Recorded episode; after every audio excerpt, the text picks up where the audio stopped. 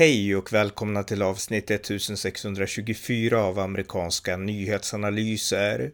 En konservativ podcast med mig, Ronny Berggren, som kan stödjas på swishnummer 070-30 28 95 0. Rishi Sunak och Liz Truss, de två rivalerna som kandiderar om partiledarposten inom brittiska Tories, möttes igår och idag i två debatter. Här berättar min kollega John Gustafsson om hur debattronderna gick och vem som nu har övertag inför slutspurten. Varmt välkomna! John Gustafsson, välkommen! Tack så mycket. Du följer det pågående valet i Storbritannien där Tory ska välja en ny partiledare och det har hållits två debatter nu mellan de två kvarvarande, eh, Liz Truss och Rishi Sunak och en debatt hölls igår och en annan debatt hölls idag kan man väl ändå säga. Kan du berätta om, om, om de här debatterna? Ja, vi återkommer till varför det här med att säga att en debatt hölls idag är lite om en kvalifikation. Men jo, det hölls en debatt igår. Uh, och eh, den debatten igår var väl det jag tyckte hade bäst, eh, bäst format hittills. Det hade Fasal eh, Islam eh, som eh, är en av de politiska, eh, politiska analytiker som jag faktiskt eh, respekterar. Han har, var riktigt, riktigt bra under folkomröstningen 2016. Han är, han är väldigt bra på att vara objektiv. Eh, han, ställde, han ställde bra frågor helt enkelt. Eh, så han var en av de som, som experterna skulle ställa frågor och sen var det frågor från publiken. Och eh, debatten igår hölls i Stoke-on-Trent som är ett valdistrikt i norra England eh, som ingår i det man kallar för the Red Wall. Eh, alltså de valdistrikt som eh, historiskt sett röstat på Labour. Eh, men eh, är ett av de, val, ett av de valdistrikt som röstade, som röstade på, eh, på de konservativa i det förra valet. För att vi påminner om det här att, att Boris Johnson vann valet 2019 det berodde på att han lyckades vinna väldigt många valdistrikt i den här Red Wall, alltså den här regionen som historiskt sett varit eh, solitt eh, röd, mm. socialdemokratisk. Eh, så, det man, så publiken ut, utgjordes endast av personer som, eh, som röstade på som var från Stoke-on-Trent och som röstade på Tories 2019. Så, eh, och det var så frågor från publiken, så det var lite av ett town hall-format. Eh, och eh, det, eh, det, eh, det här ledde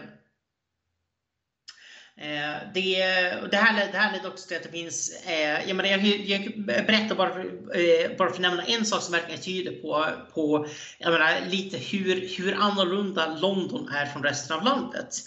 Det är att den absolut största applåden under gårdagens debatt, den fick Boris Johnson. Eh, det här är personer som, jag menar, eh, jag menar, publiken var personer som brukade rösta på, på Labour tills Boris Johnson tog över som partiledare och nu eh, kan man säga försöker de bestämma sig för om de fortfarande ska rösta på Tories eh, i framtiden. Men, eh, men det är liksom det, det, och jag menar, de applåderade då av liksom entusiasm eller? Ja, det var för att eh, Eh, om jag minns sammanhanget så var det Sunak som listade, för han ville liksom eh, tona ner ungefär, ungefär det, det Boris Johnson sa. Att jag menar, situationen blev omöjlig, men liksom Johnson har, eh, och så räknade upp det, han fick, eh, fick Brexit gjort, han eh, klarade vaccinlanseringen.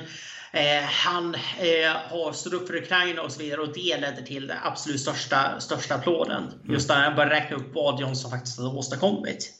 Och när du säger att liksom London skiljer sig, då menar du att i London där är man mer liksom... I London, hade, I London hade, hade Johnson inte fått, eh, det hade inte blivit någon stående ovation. Mm. Eller det hade inte blivit någon applåd, det hade inte blivit någonting. Utan i norra England är Johnson förhållandevis populär fortfarande. Johnson har sina lojalister. Eh, det finns till och med cirkulerat en namninsamling bland medlemmar om att ha Johnson som ett alternativ på, eh, på valsedeln eh, nu att man ska rösta för att behålla Johnson istället för att, att byta ut honom mot Sunak eller mot Liz Truss. Ligger det någon realism och möjlighet till det? Nej, det, det gör det inte. Utan eh, nej, det, det skulle förstöra partiets tro, trovärdighet. Och eh, Eh, nej men Johnson har ett tillräckligt stort stöd i, i parlamentsgruppen. Men, eh, men visst, det finns fortfarande, det finns fortfarande medlem, medlemmar som är, som är lojalister och som tycker, eh, och som framförallt då skyller på Rishi Sunak för att det blev som det blev. Mm. Just det. Ja, fortsätt berätta om, om debatten. så, eh, så det här var en, Eh, får jag säga, stark debatt från, eh, från Sunak. Eh, började framförallt väldigt, eh, framförallt väldigt bra när eh, eh så på på frågan ungefär vad man skulle göra från eh, vad, man skulle, vad man skulle göra med, med levnadskostnadskrisen, alltså det höga levnadskostnaderna och inflationen. Eh, så och I synnerhet då när, det, gällde energipriserna. För det alla britter oroar sig för nu, det är nu, hur blir det i vinter? För att Storbritannien är förhållandevis kallt. Inte lika kallt som i Sverige, men förhållandevis kallt. Och särskilt mot inlandet eh, kan det bli, kan det bli svenska temperaturer på vintern utan problem. Men Storbritannien har förhållandevis dåliga fastigheter. Alltså man har inte så väl isolerat fastigheter. I Sverige byggs hus med tanken att ungefär det här ska klara en skandinavisk vinter. Eh, så är det inte i, Storbritannien, så är det inte heller i Irland kan jag upplysa om. Så i båda, i båda länderna så är man väldigt beroende av, eh, av uppvärmning. Mm. Så, eh, så man måste använda mycket, mycket mer eh, el eller gas eller vad man nu använder för att värma sitt hus. Man behöver använda mycket, mycket mer eh, än man behöver i Sverige för att konsumtionen är sämre. Och det sa Sunek att det vi framförallt måste göra det att insulera fastigheterna. Så att det finns nu ett insuleringsprogram som en del av, eh, som en del av klimatomställningen i Storbritannien faktiskt. För att eh, kan man isolera husen så går det ju åt, eh, det går ju åt mindre energi och värme om huset redan är isolerat.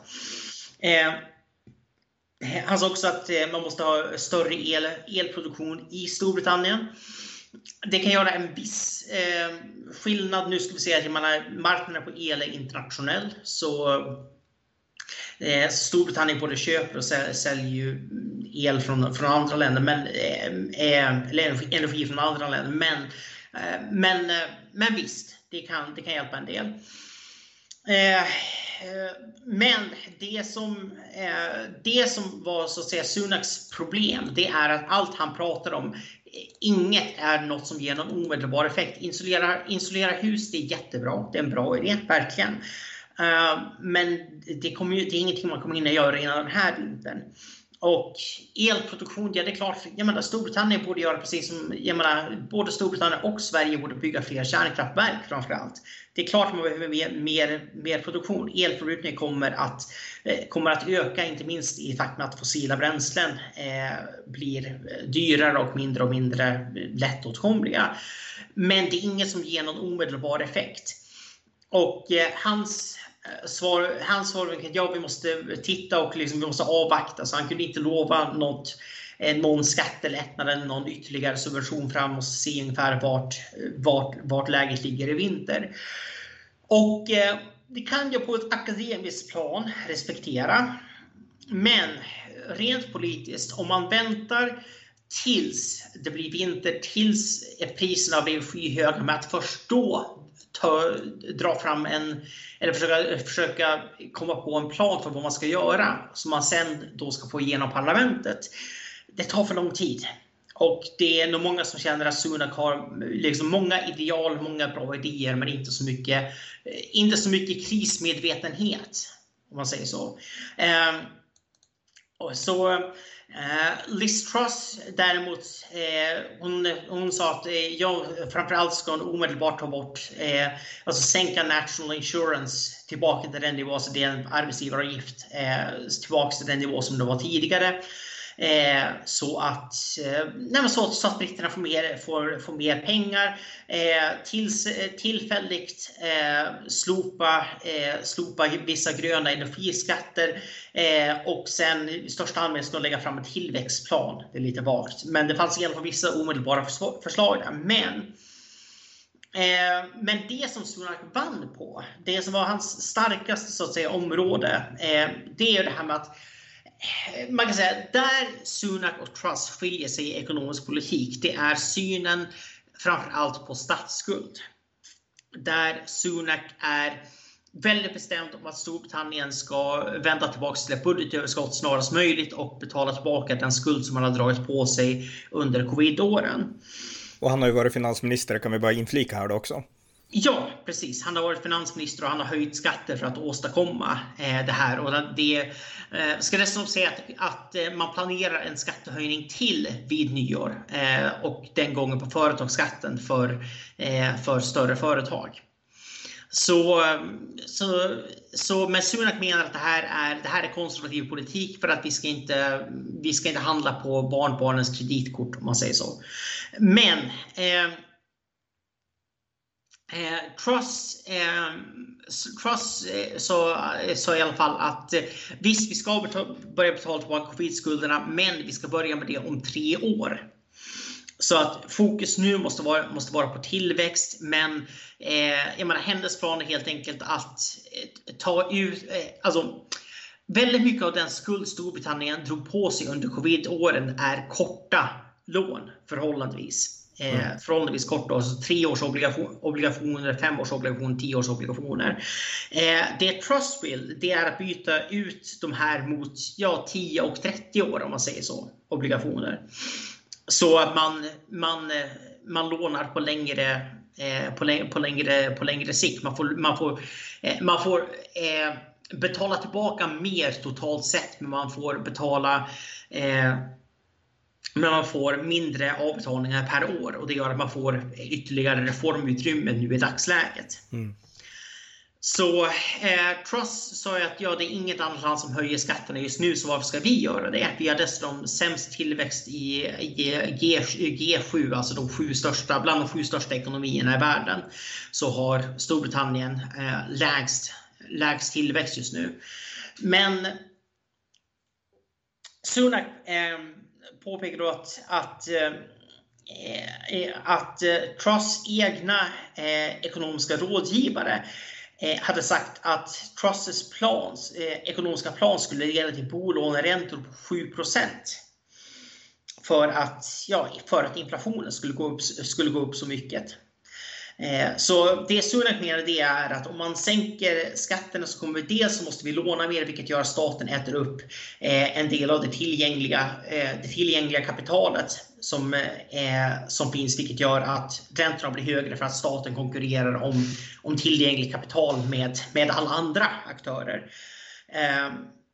För staten, staten är en låneaktör precis, precis som alla andra om än en mycket större sådan. Men för marknadssyften så, är, så om staten lånar mer så blir det mindre pengar över till andra att låna. Så det driver upp räntorna och sen blir det också det att när folk får mer, uh, mer pengar när priserna redan ökar väldigt snabbt så blir det att eh, när det överhettar. Eh, det, det, blir, det blir en inflationsspiral helt enkelt och det leder, till, eh, det leder senare till att, eh, till att bolåneräntorna också går upp. Så, och jag kan säga så här, jag inte 7 då har vi en fastighetskrasch. Det går inte att komma ifrån. Mm. Eh, och eh, Truss sa ungefär att nej, jag håller inte med honom. Jag håller inte med honom det. Och där var Sunak ändå tydlig och sa att, sa att du, kunde, du kunde namnge, när du intervjuades så kunde du namnge precis en ekonom som, som stödde dig. Och han sa sedan att din plan skulle leda till bolåneräntor på 7% och han menade att det här var något positivt för att han var emot låga, låga räntor. Eh, och eh, Truss försökte kämpa tillbaka det och sa att eh, ja, skattesänkningar är separata från räntor och eh, Sunak har höjt skatter till högsta nivå på 70 år. Skattesänkningar är inte jätteviktiga när det gäller räntor. Det är mer om du får sån eh, det är mer som sagt om du hamnar i en inflationsspiral, men det bedömer jag som osannolikt och det, att det skulle leda till det. Men alltså, Truss har på det stora hela rätt. Jag menar, man, bör, man bör sänka skatterna. Jag håller med, jag håller med den här.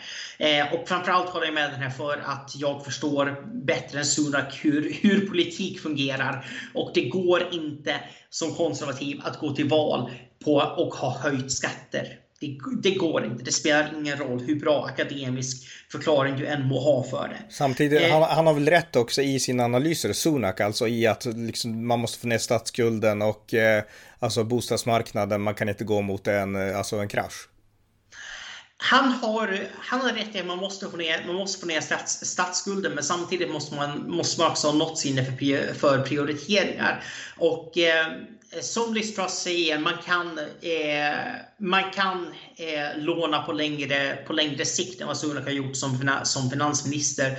Eh, så man måste inte insistera på att betala tillbaka, betala tillbaka allting nu, utan man måste Eh, man, kan, man, kan ta, man kan ta längre, längre lån för att få ett reformutrymme som kan förhoppningsvis leda till, leda till högre, högre tillväxt. Och det, så, det i sin tur leder till högre skatte, skatteintäkter vilket sedan minskar budgetunderskottet också. Så för att risken med att höja skatter håller på så som Sunak håller på med, det är att man hamnar i en negativ spiral där man höjer skatter. Företag försvinner bort för att det går det för att Storbritannien blir inte attraktivt att investera i längre. Eh, och så måste man höja skatterna ännu mer för att man har en mindre skattebas kvar. Och sen har man en ekonomi som är döende ungefär.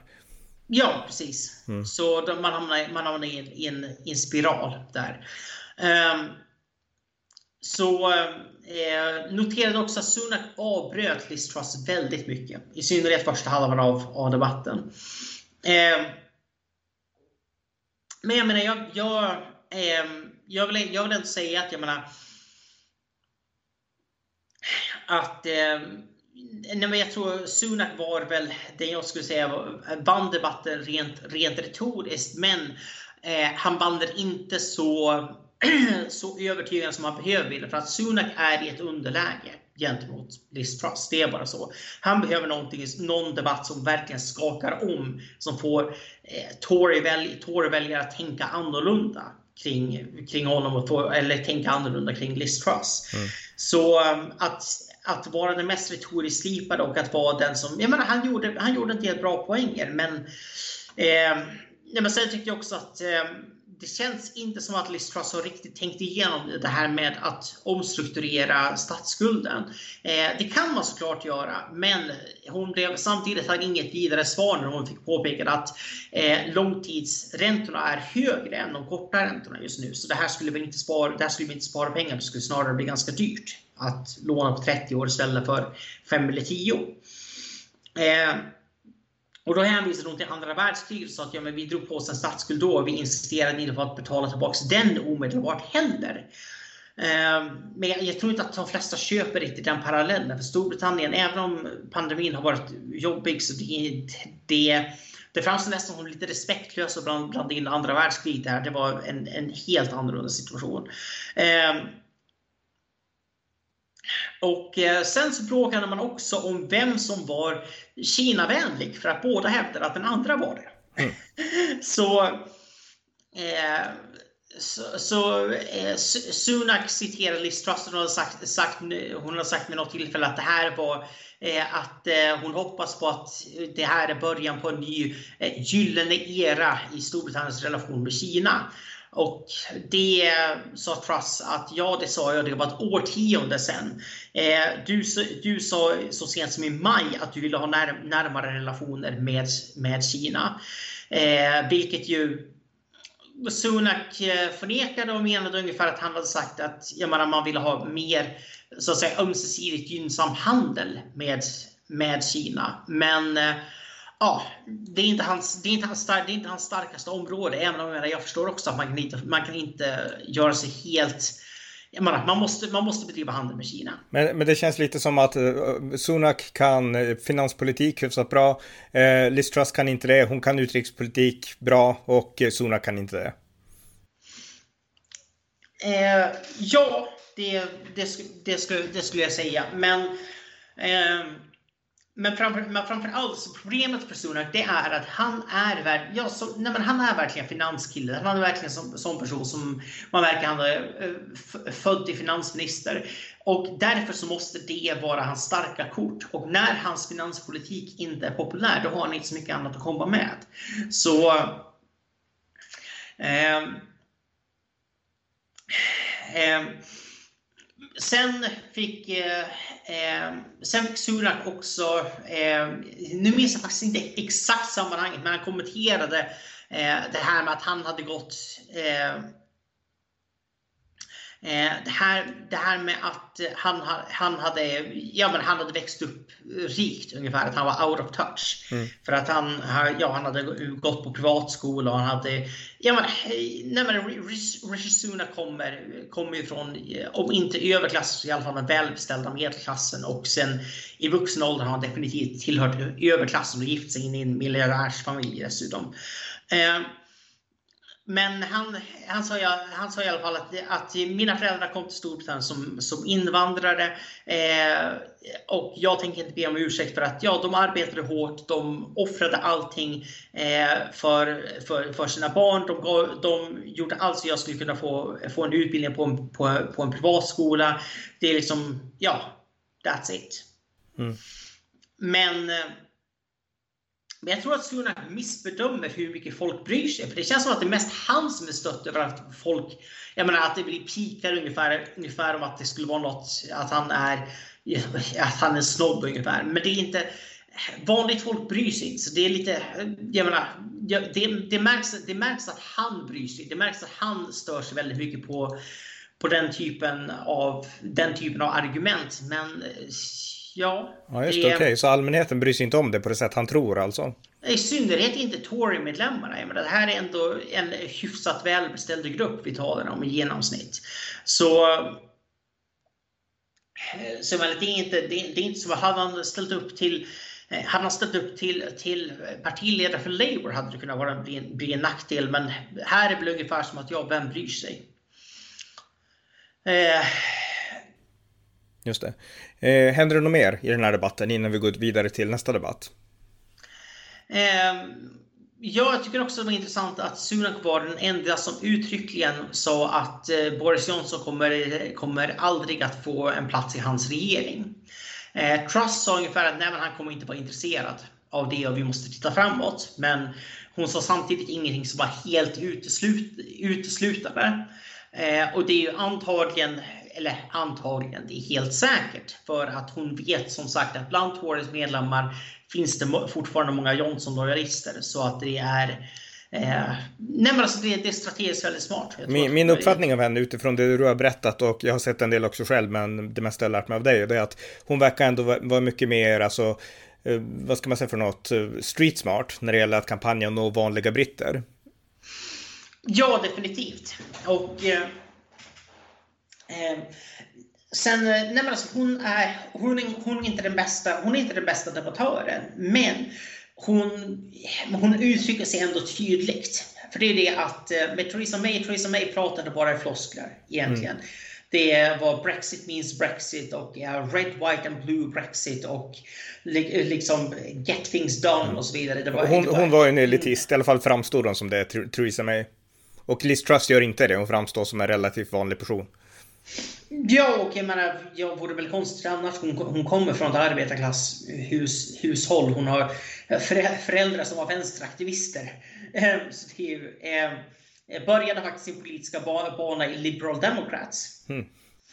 Så hon var, hon var med, hon var en av deras eh, ungdomsförbundsledare på 90-talet och eh, höll ett mycket uppmärksammat eh, tal i mitten av 90-talet där de förespråkade att, att eh, det var på eh, Liberal Democrats årsmöte där de höll ett tal eh, för, för att eh, avskaffa monarkin.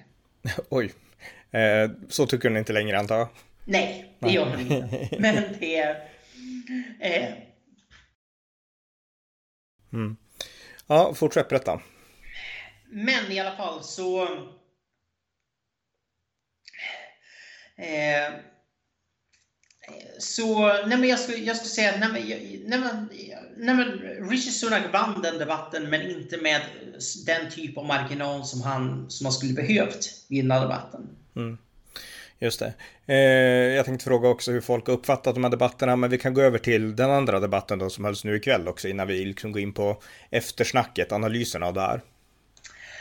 Ja, eh, så den här, eh, den här debatten hölls av eh, The Sun i samarbete med, med Talk TV, eh, som är ett av, en av de mindre kanalerna, men ändå en hel del, hel del tittare från vad jag förstår.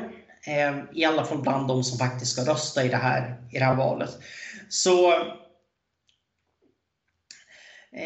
så den här eh, debatten kommer nog eh, egentligen mest bli ihåg, eh, på, alltså ihågkommen för en sak.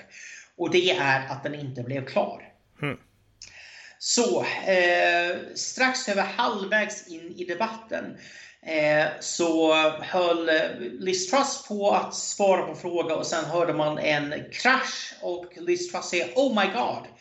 Och eh, sen går hon, går hon framåt och lämnar, tala, lämnar podiet och går, eh, går, går, eh, börjar, börjar gå framåt och sen så bryter, bryter sändningen. Och eh, det var ingen som visste då. För första halvtimmen, timmen så var det ingen som visste vad som hade hänt egentligen. Och eh, det, det det visade sig eh, så småningom, det var att programledaren Kate McKinnon eh, hade svimmat. Och eh, vi vet fortfarande inte varför hon svimmade. Hon verkade helt okej okay 30 sekunder tidigare men hon höll väl masken så länge det gick, antar jag. Hade, hade hon eh, rampfeber eller var det liksom? Nej, nej, nej, nej. Det är en van TV-person TV det. är absolut ingen rampfeber. Utan det var medicinska, medicinska skäl. Men, men jag vet inte exakt. Eh, jag vet inte exakt varför de har inte gått ut, gått ut med varför hon eh, varför hon svimmade. Men det var hon som plötsligt svimmade och det var hennes eh, krasch som hörde, det var hennes, hennes podie som hon alltså, föll handlöst ner på som sen stod i golvet. Mm. Så, så, ja. så, så, debatten avbröts då, eller vad hände då? Ja, där bröt sändningen och eh, från början så försökte man se om man kunde fullfölja debatten ändå på något vis. Men eh, så småningom så eh, stod det klart att eh, man, hade, man hade ingen som kunde hoppa in på så, på så kort, kort notis. Och, eh, hon har kvicknat till vad jag förstår. Det ska inte vara någon jättestor fara med henne men det var uteslutet att hon skulle kunna, skulle kunna fortsätta. Mm, Tv-historia om inte annat. Eh, Okej, okay. men det var alltså en riktig debatt om man säger så. Och de hade väl kanske säga något i den här debatten också då? Men... Jo, det hann de. Ja, de hade, okej. Okay. Ja, nej, men de hann ju halvvägs in i den. Eh, så, eh, eh, så det Truss öppnade, tycker jag väldigt starkt. Hon pratade om att vi har två år på oss nu att visa britterna att vi kan hantera den här levnadskostnadskrisen. Så vi måste göra saker som är omedelbara. Eh, vi måste ha omedelbara åtgärder som får omedelbar effekt och vi får inte svika vårt valmanifest genom att höja skatterna. För det sa vi uttryckligen i vårt manifest eh, 2019 att det skulle vi inte göra. Så... Mm. Eh, och eh, precis som i den förra debatten så var det frågor från, eh, från publiken. Och, eh, eh och eh, då var det först en äldre man som, som berättade att han hade, han hade drabbats av, av cancer och han hade inte fått eh, inte fått någon, någon hjälp från, eh, från NHS, alltså det stat, den, den offentliga sjukvården, National Health Service, eh, utan han hade fått vända sig till, till välgörenhetsorganisationer. Och eh, nu, nu vad jag förstår har han äntligen fått behandling. Men han, han sa ungefär att varför, behöver man, varför måste man gå till, till, till tigga, tigga välgörenhet som, som, som, can, som cancerpatient för att få för att få tag på någon behandling. Så Eh, och för att få liksom allmän hjälp, hjälp i vardagen. Så eh, vad, vad är det för fel på NHS? Eh, och eh, Sunak eh, hade väl kanske en, en ganska jobbig start. För han sa ungefär åh men vad bra att du fick hjälp av en välgörenhetsorganisation. Och då avbröt den här frågan och sa liksom att jo men jag borde inte ha behövt få det. Liksom, det, här, det här ska vara, sjukvården är en statlig angelägenhet. Det ska inte behövas att privat välgörenhet blandar sig i ungefär. Mm. Eh, och eh, och sen, så, eh, sen fortsatte jag på Sunak att eh, nej NHS, eh, sjukvården har problem på grund av pandemin. Eh, man fick ställa in jättemånga operationer då vårdköerna har växt. Eh, och det var därför som jag höjde National Insurance-skatten, alltså arbetsgivaravgiften eh, eh, för att ge eh, NHS de pengar som man, de resurser man kommer behöva för att kunna korta köerna nu efter pandemin. Och, eh, det är visserligen det ett, det är ett bra argument, men Sunak misslyckades med just bara vara lite empatisk om man säger så. Så eh, Liz Truss däremot, alltså jag är jätteledsen att du behandlas så här av, av NHS och det det, vi behöver det framförallt, vi måste sluta med, alltså politiker måste sluta försöka med micromanagement. Vi måste lita, vi måste lita på lä läkarna, vi måste ha mindre administration, mindre byråkrati inom sjukvården, mindre centra centralisering. Eh, och eh, eh, lycka, till, lycka till med, med, med din, din fortsatta återhämtning. Mm. Så eh,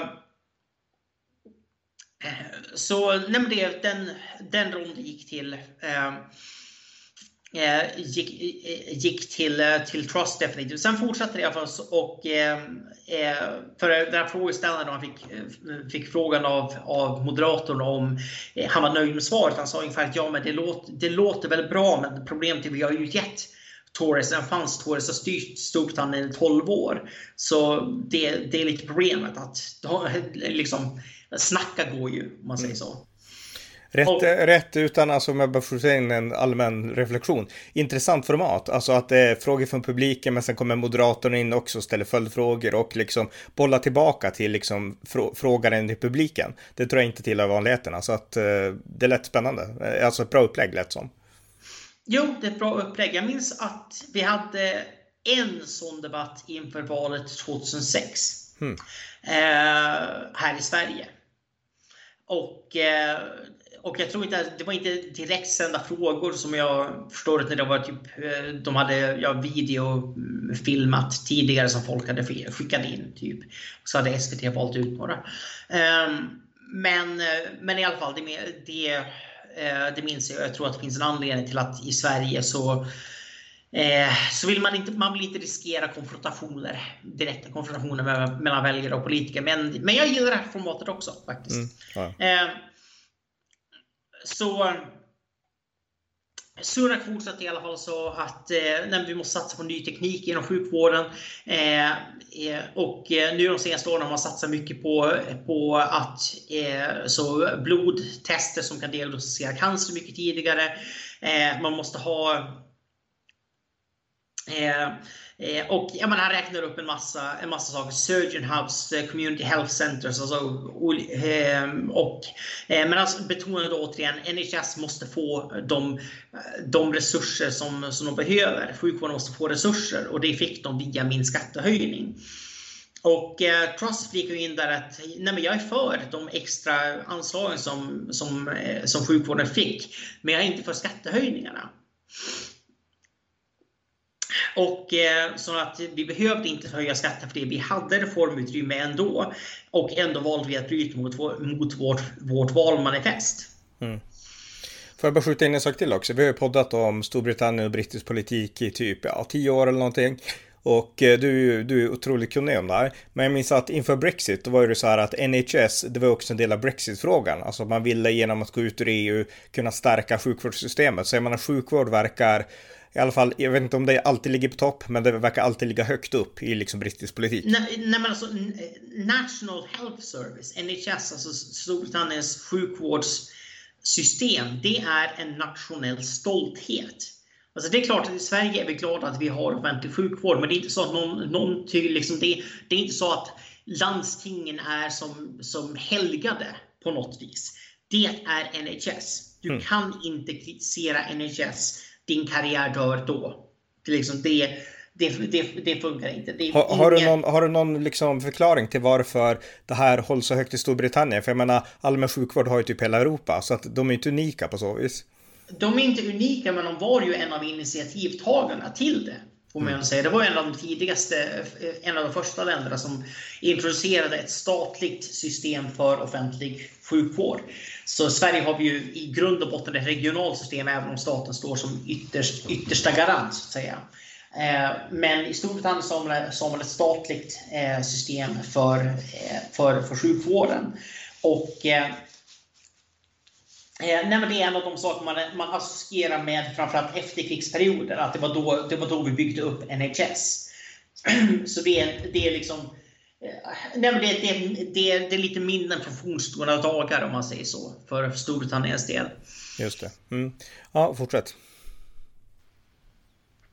Så, eh, sen kom, eh, som jag skulle säga, kanske en av de väldigt få liksom, frågor som jag skulle säga var en gotcha-fråga. Eh, och det var, hur länge fick du vänta eh, senaste gången du, du, ringde, du, du ringde 112?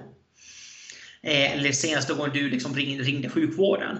Och eh, Sunak han fattade ju omedelbart vad det här handlade om och det var ju att eh, jag menar, troligtvis så Eh, så, så hoppades man att någon av dem skulle erkänna att Nej, men jag har inte använt NHS på, på årtionden, jag har privat sjukförsäkring ungefär. Eh, men så är det inte, utan både, både Sunak och Truss eh, använder NHS, vilket de gjorde väldigt klart. Och Sunak också, att hans, hans farfar har legat på sjukhus i flera, i flera veckor nu dessutom.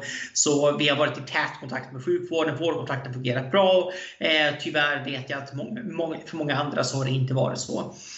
Och eh, Cross berättade att strax före pandemin så eh, var hon tvungen att söka akutsjukvård. Hon berättade inte varför. Och så att jag, fick, jag fick hjälp snabbt, men jag har, eh, jag har vänner som inte har fått hjälp lika snabbt. Jag vet att situationen har blivit mycket, mycket värre under pandemin framför allt.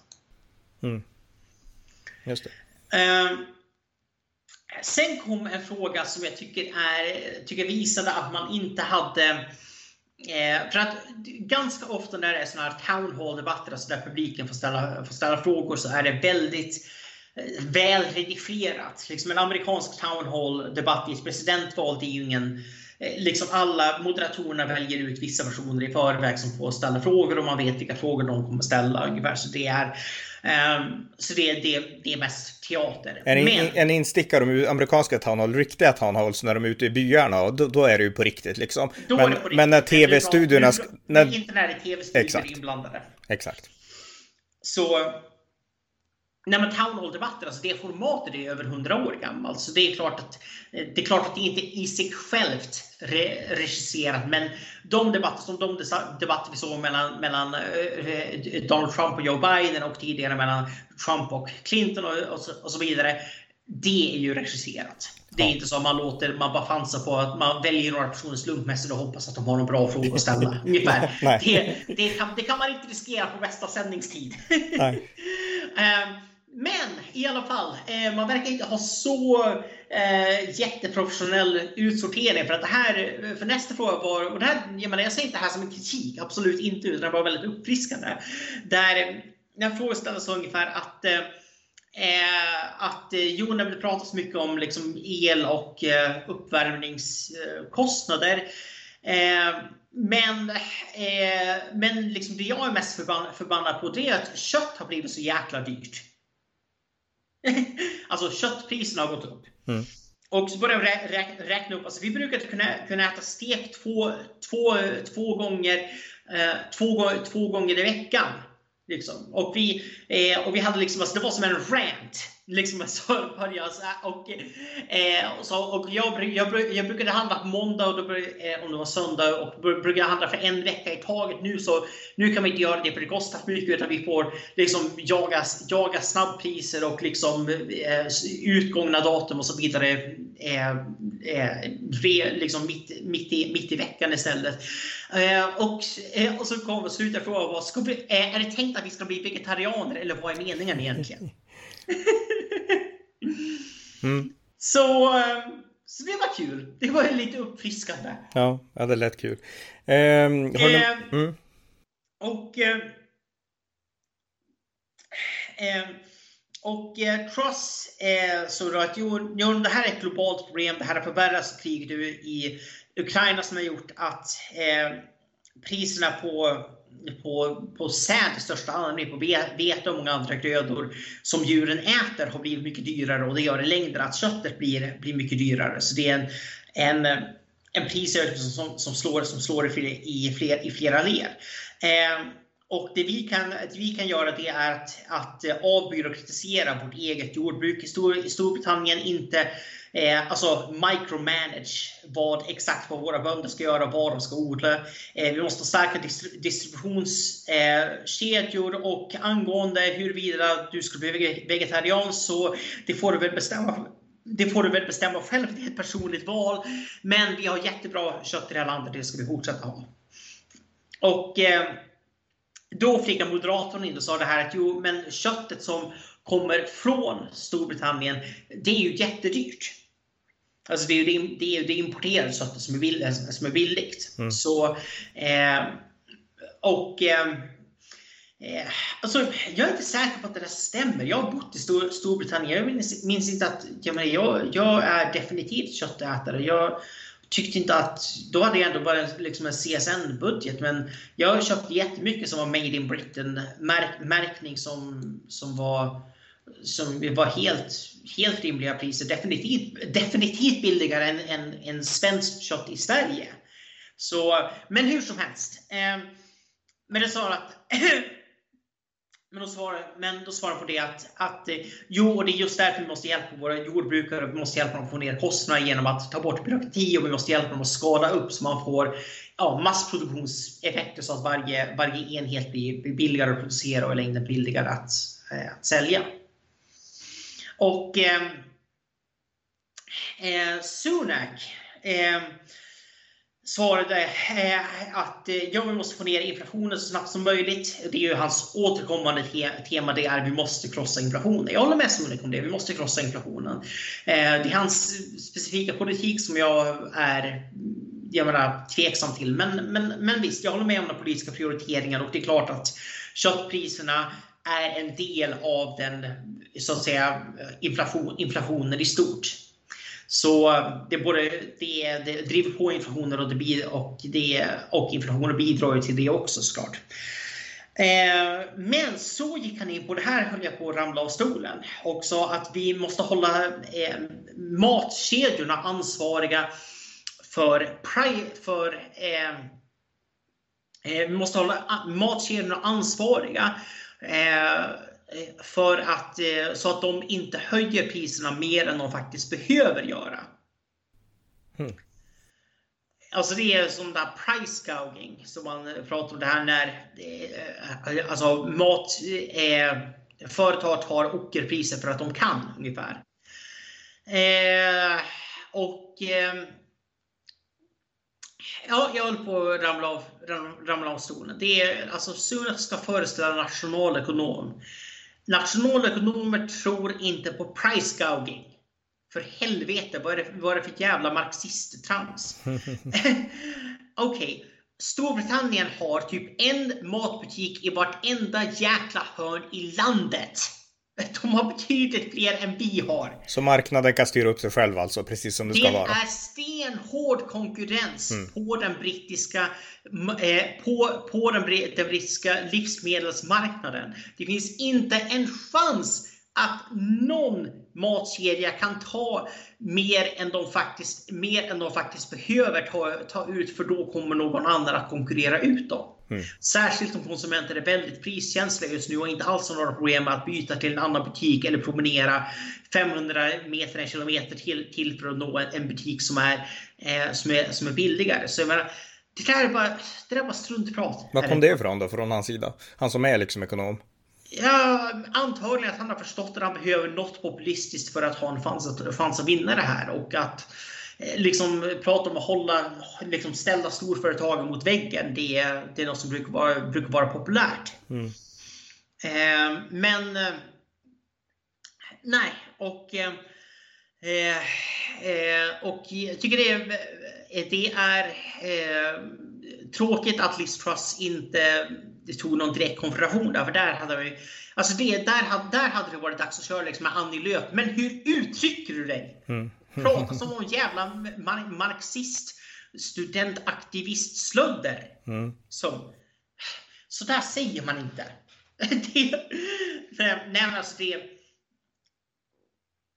Nej, alltså det, det, om, man ska, om man ska föreställa premiärminister för Tories eh, då då, ska, då, ska man inte, då ska man inte låta som om man citerar staten och kapitalet. Nej, kapitalet höjer hyrorna och staten bostadsbidragen. Mm. Ungefär. Ja, Jättekul. Eh, så. Eh, I alla fall. Eh, så eh, Truss påpekar då att ja, men inflationen är på väg neråt. Den kommer att falla nästa år enligt Bank of England. Eh, det är väldigt viktigt. Eh, men det är moraliskt fel att höja skatter i ett läge där folk har svårt att ha råd med mat. Och Sunak kontra då säger nej, det som är moraliskt fel, det låter bara barn och våra barnbarn betala räkningar för våra utgifter. Eh, och det är inte fel att låta de största företagen betala, få betala lite mer nu i företagsskatt. Eh, Eh, och de stora företagen fick hjälp under pandemin, nu, nu får de betala tillbaka. Eh, jag är inte säker på att jag köper det argumentet om jag ska vara helt ärlig. För att ett, alla företag fick hjälp under pandemin. Det var inte bara de stora företagen. Eh, och två, anledningen till att de stora företagen behövde hjälp under pandemin, det var ju för att staten stängde ner. Storbritannien gick in i en jättehård lockdown som stängde ner nästan all affärs, affärsverksamhet och en stor del av allt arbete. Eh, jag säger inte att det var fel beslut. Absolut inte. Men eh, det är hur som helst eh, det är inte så att storför, storföretag bara, eh, bara bestämde sig för att stänga ner och bad om en bailout. Det var inte det som hände. Ehm, eh, Truss sa då, eh, kontra då att ja, under Sunaks skatteplan skulle vi få lika hög företagsskatt som Frankrike. Eh, och jag tror att ungefär där vann Liz Truss eh, partiledarvalet. För att mm. ingen vill bli som Frankrike. I synnerhet inte, i synnerhet inte Tories medlemmar.